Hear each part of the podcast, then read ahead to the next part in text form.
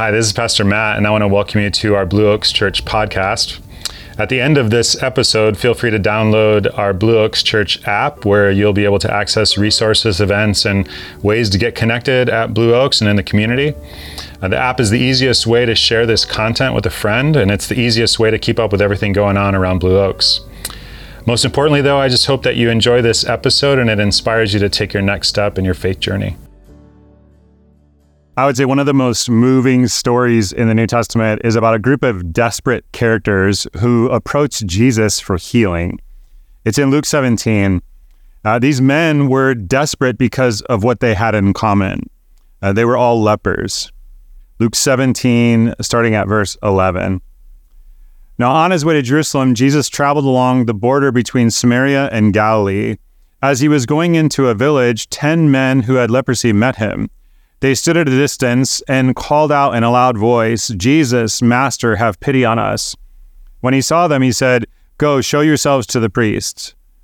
And as they went, they were cleansed.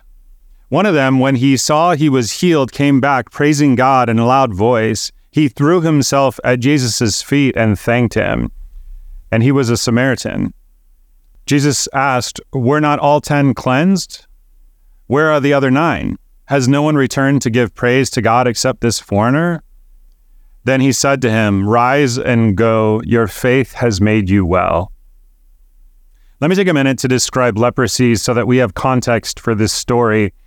Uh, when a person found out they had leprosy, it was like a death sentence. I mean, patches of sores would grow on their body and spread to their face, so they would become eventually literally unrecognizable. The sores would eventually open and a foul stench would take over the person's body. Uh, eventually, their vocal cords would ulcerate, the voice would become hoarse, uh, breathing would become very difficult.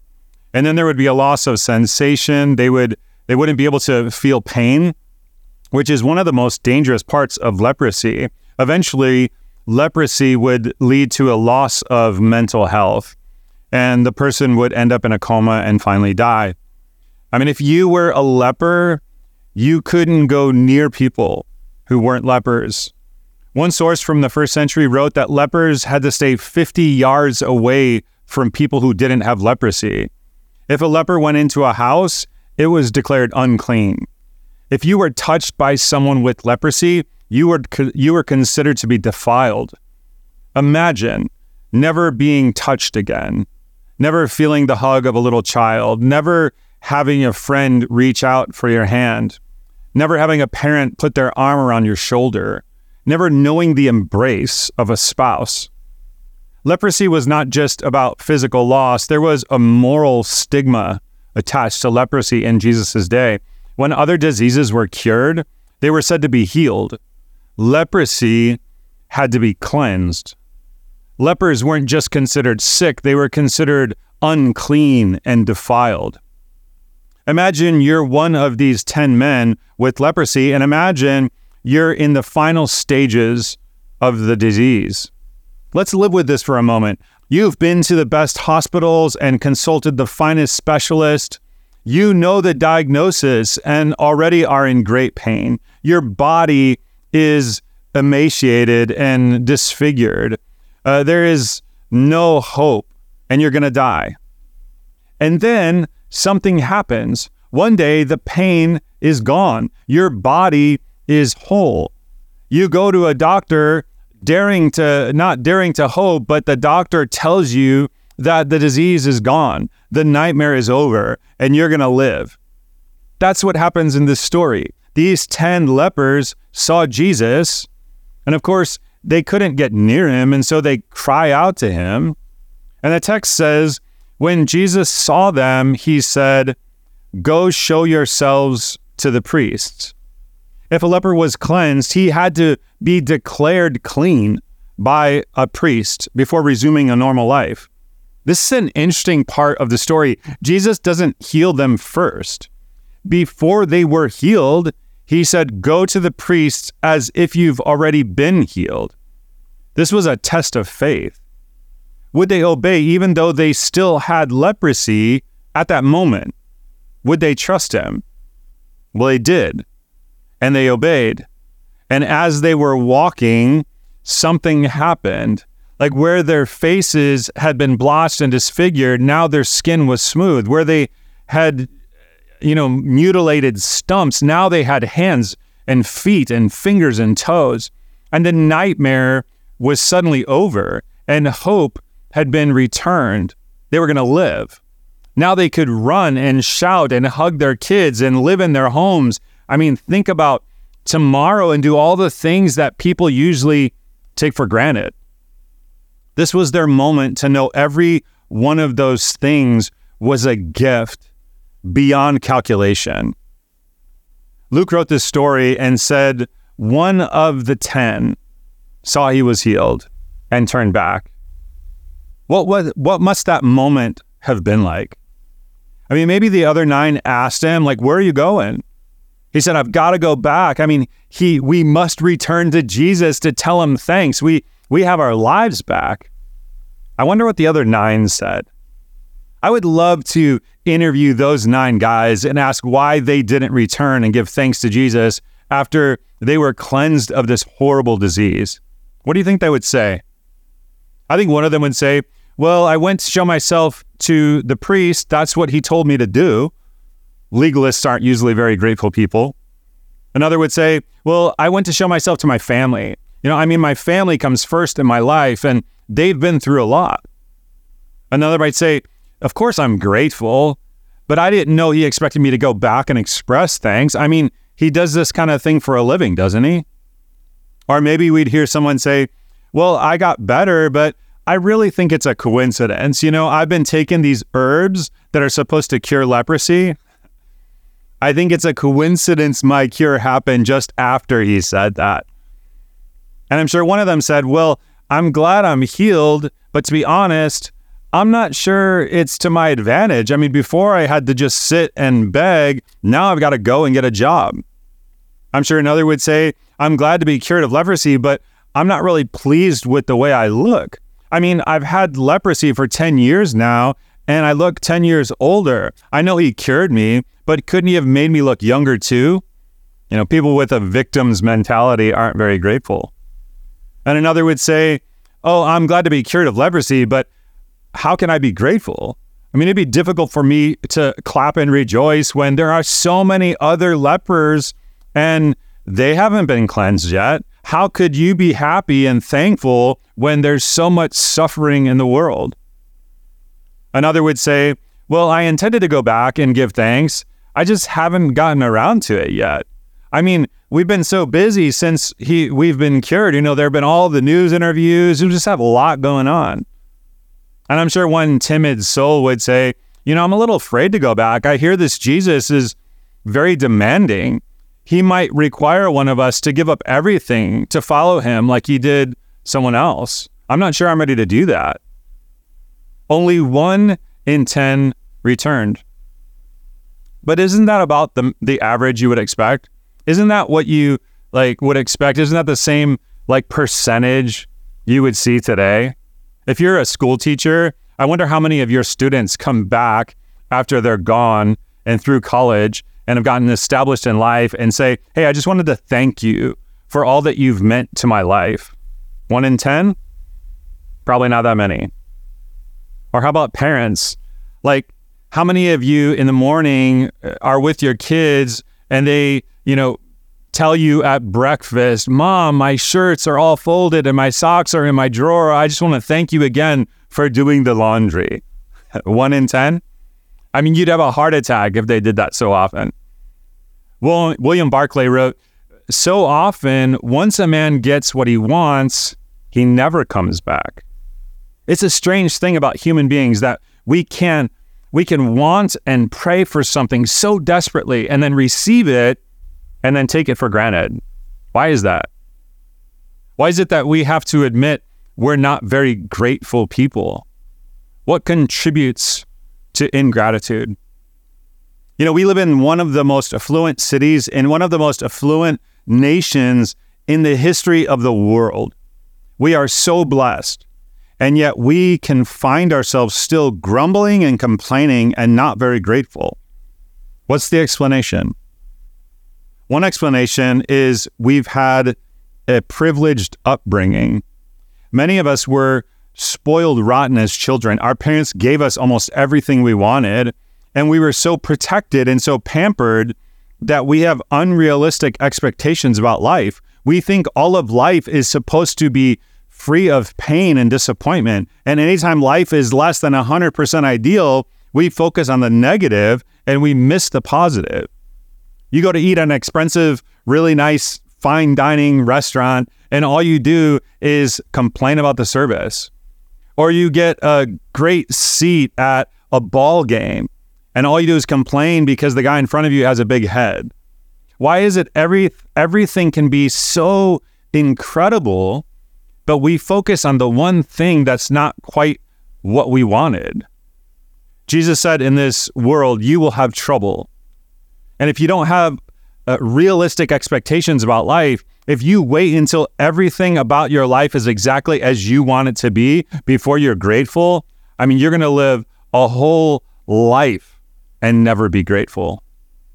Another reason, a very similar, that contributes to ingratitude is affluence. Generally speaking, the more people have, the less grateful they are. You would think it would be the opposite, but the more we have, the higher our level of expectation the next time. You know, if you have Netflix and YouTube and Hulu and Prime Video and Apple TV, wouldn't it be hard to go back to just basic cable TV?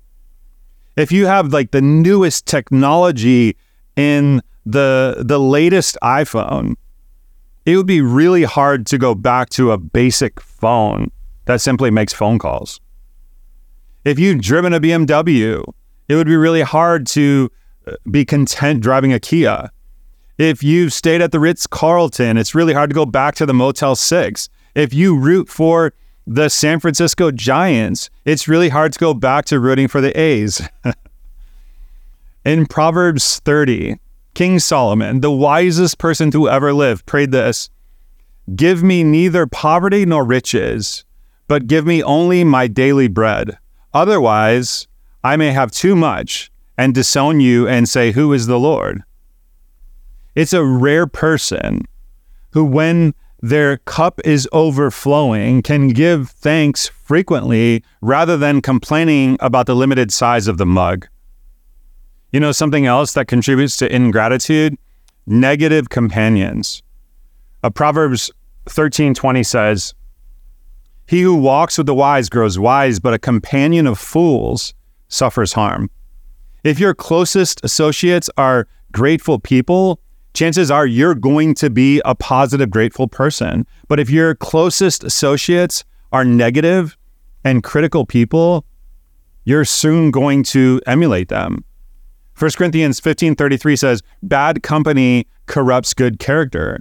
No matter how uh, fulfilling your job, no matter how spacious your house, no matter how uh, personable your mate, no matter how edifying your church, if you run around with people who are always criticizing and finding fault, you're probably going to end up like them. I heard someone say, You show me your friends, and I'll show you your future. But the one contributing factor that is far and above the most significant reason that we are not grateful is frequent comparison. We compare ourselves to other people. Jesus tells a parable about workers in the vineyard who agree to work all day long for a denarius. There were uh, they were very content until they learned that some guys who had worked just an hour got paid the same amount as they did. And all of a sudden, they began to complain about the inequity of it all. If you compare your circumstance with others who seem to have it better, you become a very thankless person. I mean, no matter how good your kids, there will always be someone else's kids who are smarter or more athletic or more be well behaved or whatever. No matter how good your church, there will always be some church that seems better. No matter how romantic your mate, there will always be someone else who looks good to you. The Apostle Paul wrote in 2 Corinthians 10 when they measure themselves by themselves and compare themselves with themselves, they are not wise. You know, ingratitude makes the heart grow smaller and harder and colder day after day. It's a miserable way to live. And if you're honest today, you might have to say, I really kind of live with ungratitude in my heart, an ungrateful heart. I often see myself as a victim. There's a, a bitterness and entitlement about me. I'm constantly comparing myself to others. And the thing about gratitude is you can't force yourself to feel grateful. Gratitude involves a way of perceiving and understanding feelings in the heart and then expressing those feelings. So let's look at how can we become more grateful? How can we be like the one Samaritan who distanced himself from the ungrateful companions? Let's uh, think about this guy. The text says this One of them, when he saw he was healed, came back, praising God in a loud voice. He threw himself at Jesus' feet and thanked him. I was thinking this week, maybe this guy started to run and marveled that his legs and arms did what he told them to do, just as they used to when he was a kid. Maybe he saw Jesus and maybe he stopped along the way by habit. But then he realized he didn't have to stop. And so he ran all the way to Jesus and fell on the ground and threw his arms out. I mean, think about that. The first contact he had with another human being was throwing himself at the feet of Jesus. He touched Jesus. And maybe this was the first touch this guy had from a non leprous person in years, possibly since he was a kid. You know, there's something about touch, isn't there? Like, touch is a powerful thing. When our kids were little at Disneyland, we would hang out around Toontown waiting for the Disney celebrities to come out.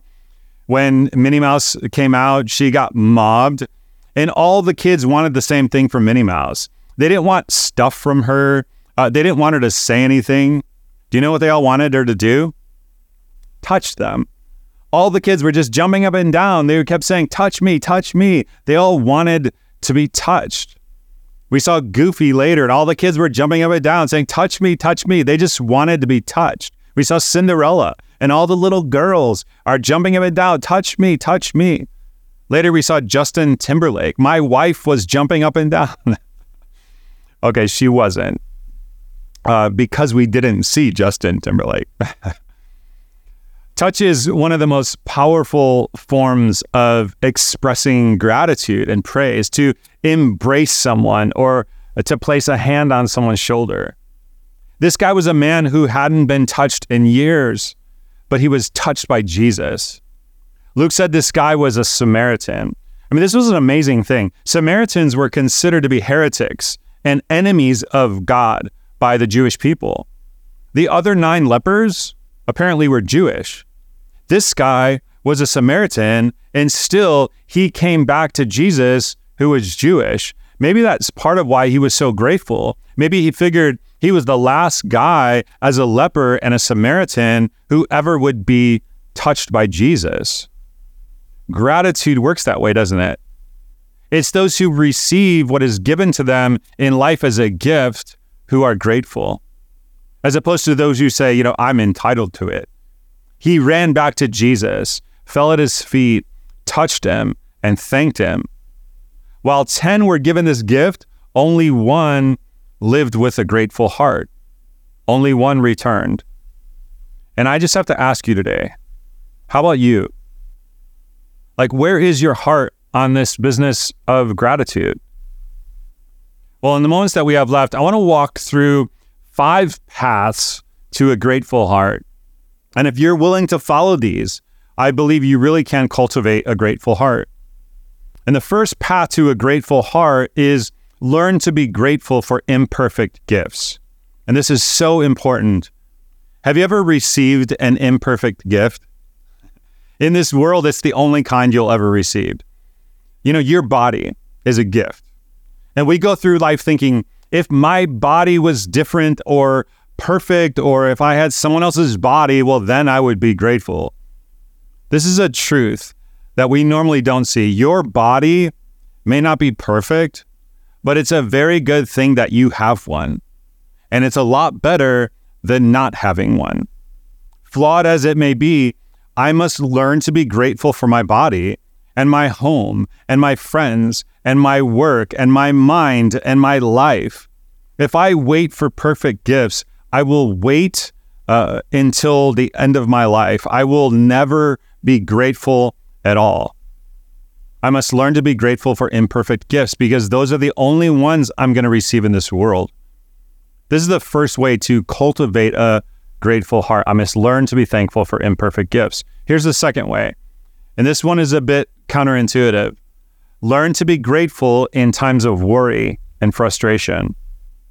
There's a link between worry and gratitude. If I were to ask you on a scale of one to 10 how grateful you are, and you were to answer anything but a nine or a 10, you would probably go on to explain that there are some circumstances in your life right now that are not exactly ideal. You have family problems, you're worried about work, you have bills coming that you can't afford. And you'd say, you know, I would be more grateful, but these circumstances have taken away some of my joy. You know, we think gratitude is directly related to circumstances, and certainly circumstances do play a part, but 90% of whether we are contented people or not has to do with our attitude, much more than our circumstances. I want you to imagine something. Imagine this were to happen to you in the next 24 hours and how it would make you grateful in your present circumstances. I mean, it would be a brutal 24 hours though. So, say your lawyer called you or a lawyer called you and told you you are being sued and you're in danger of losing every dime you have. And then your doctor called you and said he looked at your latest x ray and you actually have a terminal disease. And then a trusted friend called you and told you that two people who you love most in this life have just been killed. And after a 24 hour period of misery, you get a call from me saying, you know what, this is all a hoax you still have your wealth, you still have your health, and you still have your closest loved ones. And after you take a deep breath and possibly punch me, you probably would be extremely grateful in exactly the same circumstances that you are in right now. Because gratitude has so much to do with your attitude. Maybe that's why G.K. Chesterton said gratitude is the mother of all virtues. You're filled with gratitude but you wouldn't be if you hadn't experienced the worry from all the loss first. Nothing really has changed from how it was a few weeks ago, except that worry has taught you that what you once took for granted is a wonderful gift. And you're flooded with gratitude that you have this gift. You know, too often we try to escape worry or deny it part of what keeps us from experiencing lasting gratitude is that we settle for you know little happiness fixes and little escapes. We turn on the TV so that we don't have to think about what we're worried about, or we take a drink, or we overwork, or we buy something, or we pull off another deal. We do this instead of facing life straight on, including the suffering, including the painful aspects of life. Authentic gratitude comes in the midst of pain and suffering, or it doesn't come at all. You will learn gratitude in times of worry and frustration if you're open and honest during those times. All right, the third way of cultivating a grateful heart is express a grateful heart openly, often, and in all circumstances. The Apostle Paul said in 1 Thessalonians 5 Give thanks in all circumstances, for this is God's will for you in Christ Jesus. Give thanks in all circumstances. I, I read somewhere that if you own just one Bible, you are absurdly blessed because one third of the world does not have access to even one. If you can read your Bible, you're more blessed than close to a billion people in this world who can't read. You know, if you woke up this morning with more health than illness, you're more blessed than 1 million people who will not survive this week. And if you have food in your refrigerator, clothing on your back, a car to drive, and a roof over your head, $100 in your bank account, you're richer than 90% of the people in this world. We need to be grateful for the little things that are easy to take for granted. And we cultivate hearts of gratitude when we express thanksgiving. We open ourselves to gratitude when we express it, even if we don't feel it yet. This is just something about the way God made us. When we begin to express gratitude, we very often start to feel it. Sincere words of gratitude have enormous power. Do you know how powerful your words of thanks are to the people in your world? Maybe you need to speak those words to someone in your life. Maybe a friend needs to hear them. Maybe your parents need to hear them. You know, your parents probably got a lot wrong. And maybe the relationship has enough pain attached to it that some of it needs to be resolved before there can be authentic gratitude expressed. But you know what? Maybe you have a mom and dad who got some stuff right and they just need to hear you say thanks. Something will happen inside of your heart when you say it. Maybe it's a coach or a neighbor who believed in you, who breathed life into you, who cheered you on and comforted you when you needed it. Write a note. Uh, let them know. Make a phone call. I open myself up to gratitude when I express it openly and often, even when I don't feel it. Another way we can uh, increase gratitude is to learn to be grateful by avoiding grumbling and complaining. The writers of Scripture make it very clear that God is displeased with grumbling and complaining. For example, the children of Israel come out of Egypt. God gave them freedom and wealth, a good leader, he parted the Red Sea. He gave them food and fresh water to drink. But from that point on, they did little but grumble and complain about poor leadership. And they were tired of the food. And they, you know, they wanted the food back in Egypt. The writer of scripture says that the Lord became exceedingly angry because of their grumbling. The apostle Paul said in 1 Corinthians 10, do not grumble as some of them did and were killed by the destroying angel. These things happened to them as examples and were written down as warnings for us. Paul said in Philippians 2 do everything without grumbling or arguing. How often do we violate that command? Some people are specialists at complaining. You know, some people complain so much that they think it's like their spiritual gift, but that gift is not in the Bible. I don't know how else to say it. Your constant complaining is an offense to God. It's a poor testimony to the people around you, and it's a detriment to your own uh, personality. You never hear someone say, Hey, let's go over to Bill's house tonight. I just love to hear him gripe, don't you? I heard about a woman who did little but gripe and complain all the time, especially she criti- criticized her husband. Uh, she was on his case all the time. But one day she became a Christian and she was baptized uh, afterwards, though, she still griped and complained and criticized her husband. And later, her husband said to a friend, I don't mind her getting born again, but why does she have to come back as herself? The Apostle Paul said in 2 Corinthians 5 Anyone who belongs to Christ has become a new creation. The old life is gone, a new life has begun. And that includes our attitude. I challenge you today to allow Jesus Christ to genuinely transform your spirit. You know, the fruit of the Spirit is love, joy, peace, patience, kindness, goodness, faithfulness, gentleness, and self control. You know, say to a friend close to you, I think I complain too much. Would you help me out? You know, every time you hear me complain, would you nudge me or clear your throat or call me whiner whiner 49 or do something to remind me of what I'm doing. All right, the fifth path to a grateful heart is express a grateful heart by worshiping God. You know, this theme runs throughout the Bible. The psalmist put it like this in Psalm 100 Enter his gates with thanksgiving and his courts with praise. Give thanks to him and praise his name.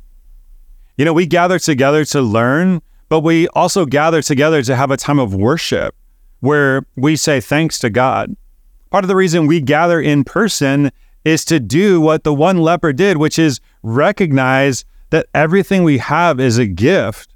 Like that leper, we run to God and we fall at his feet and we praise God in a loud voice and we say, God, thank you, thank you, thank you.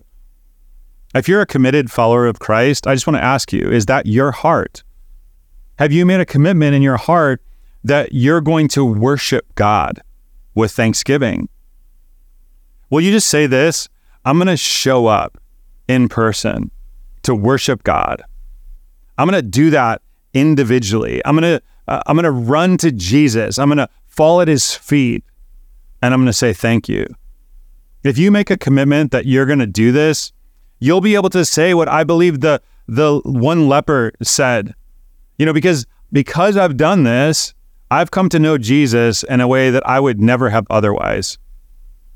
There are times when I'm worshiping and the words just kind of wash over me and I'm just able to express gratitude to God and worship like I couldn't otherwise. Maybe for you, if you are honest about it, you would have to say, you know what? I'm with the nine lepers. What I've essentially been saying is, God, really, my life is okay. I have pretty much what I need. So I'm just going to go on ahead with my agenda. I'm not going to turn around. You know, if I get needy, I'll be in touch with you. I have other things to do with my time instead of falling at your feet in worship and gratitude. If you're a follower of Christ and you know God, I want to ask you to assess your heart on this. Ask yourself, am I the one who runs to God and says thank you because he has given me gift after gift after gift? Do I do this because I need to do it and because he deserves it? Or would you have to say, I'm one of the nine who just keeps walking down the road and just takes it all for granted? If you are, then I want to ask you, is there a commitment that you need to make about worshiping and thanking God? And if there is, I want to challenge you to do it today. All right, let me pray for you. God, I am so grateful for who you are in my life and who you are in the lives of those who are listening. Thank you that your spirit is in us and that you prompt us to to live according to your ways and according to your truth. And we know that it's it's not only the right way to live, but it's the best way to live. And God, you created us to be grateful, to be thankful, and to express that thanks to you and to others in our lives. So God, I pray that this week that we would just continue to learn and grow and that you would challenge us Open our eyes to see our lives. If we have in ungrateful hearts, help us to see that. Help us to realize it. And God, help us to take these steps toward living a more grateful life. And I pray that that would be infectious to the people around us, that we would be a brighter light in our homes, in our workplaces, in our neighborhoods and communities and that God, we would make it a priority to thank you for all of the imperfect gifts that we have in our lives. Help us to to approach you like the leper, the Samaritan leper, who came back and threw his life at your feet to worship you and praise you for all that you've done. Help us to live like that, God. And I ask it in Jesus' name. Amen. Hey, once again, thanks for listening. We hope you found something in this week's message to take away and apply to your life this week. Uh, if you live in the Bay Area, we would love to have you join us for one of our weekend services. Uh, for directions or information about what we have for you or your family, your students, you can go to blueoaks.church or download the app today. Uh, and we hope to see you on Sunday soon.